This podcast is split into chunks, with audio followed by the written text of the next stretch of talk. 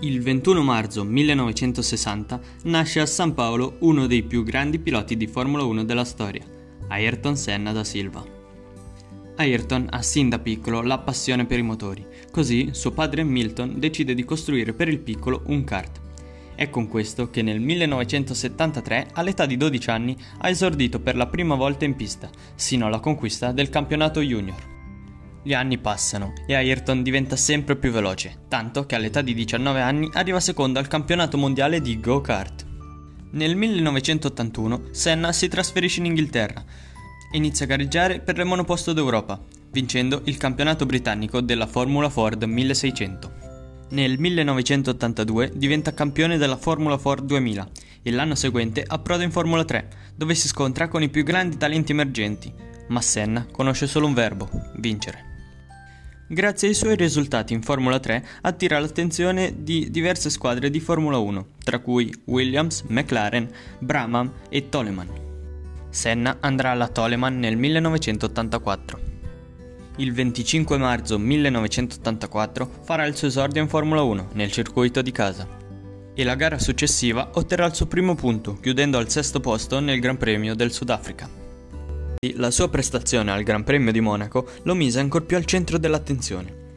Dopo il tredicesimo posto della griglia di partenza, Ailton iniziò a recuperare posizioni su posizioni, fino a quando al diciannovesimo giro superò Niki Lauda, che quel mondiale lo vinse. Ormai Senna aveva nel mirino Alan Prost, quando la pioggia battente convinse gli organizzatori a fermare la gara. Senna arrivò secondo, ma quel giorno mostrò a tutti di cosa fosse capace. Nella stagione seguente Senna decise di passare alla Lotus, squadra più competitiva della Toleman. Quell'anno, nonostante i riflettori fossero puntati sulla McLaren di Prost e Lauda, Senna prometteva di non essere fuori dai giochi. La stagione però fu caratterizzata da diversi problemi tecnici per la Lotus e Senna non poté competere per il titolo, nonostante due vittorie, due secondi posti e due terzi. All'inizio del 1988 Senna approdò alla McLaren, dove trovò Alan Prost, le basi per una sana competizione erano state gettate, l'uno contro l'altro, con la stessa monoposto. Senna fece 13 pole position su 16 gare e vinse 8 Gran Premi, conquistando così il suo primo titolo mondiale. L'anno seguente sarà ancora battaglia per il titolo tra Prost e Senna. Sebbene Senna avesse detenuto più vittorie di Prost, quest'ultimo fu, fu più costante nei piazzamenti e vinse il mondiale davanti a Senna e Mansell. Durante quell'edizione, Prost si lamentò per la guida di Senna, troppo pericolosa, secondo lui. Gli animi si scaldarono e Prost lasciò la McLaren e approdò alla Ferrari. Negli anni 1990 e 1991 Senna vinse un titolo dopo l'altro, coinvolto in memorabili battaglie con Prost e Mansell. Nel 1992 la Williams diventa la scuderia da battere, Mansell va a conquistare il campionato e Senna inizia ad avere problemi di affidabilità con la McLaren problemi che diventano sempre più rilevanti nel 1993, dove Senna è costretto al ritiro in quattro gare. A termine della stagione, Ayrton decide di passare alla Williams. L'accoppiata Williams-Senna è la favorita al titolo. Senna è senza dubbio il pilota più veloce. Conquista la pole position sia nel Gran Premio del Brasile che in Giappone, ma per via di due problemi tecnici è costretto al ritiro entrambe le volte. Si va a Imola per il terzo Gran Premio. Sin dare prove libere c'è qualcosa che non va. Diverse vetture riscontrano problemi in frenata.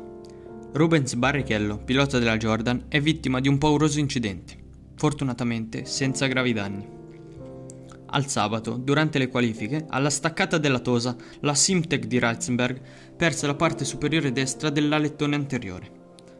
L'austriaco si schiantò a 315 km/h contro il muro esterno L'incidente risultò fatale.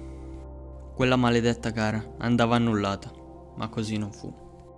Arrivò il giorno della gara. Senna partiva per l'ennesima volta in pole davanti a Schumacher e Berger. Ayrton conduceva la gara in solitaria, quando, durante il settimo giro, Senna uscì di pista, sbattendo contro il muro della curva del tamburello. Nel violento urto, il lato destro della vettura è distrutto. Le due ruote, i triangoli delle sospensioni e le ali volano in aria, mentre la vettura rimbalza verso la pista. L'elicottero riprende impietoso il casco giallo di Ayrton, reclinato a destra, immobile. Poi per due volte si muove. È un lampo di speranza per tutti, ma dura pochissimo. Gli uomini del servizio soccorso raggiungono il monoposto. Il pilota non è cosciente il suo casco è letteralmente pieno di sangue. Senna viene estratto e disteso sul cemento. L'elicottero d'emergenza lo porta d'urgenza all'ospedale di Bologna. Il mondo spera, ma sarà tutto inutile.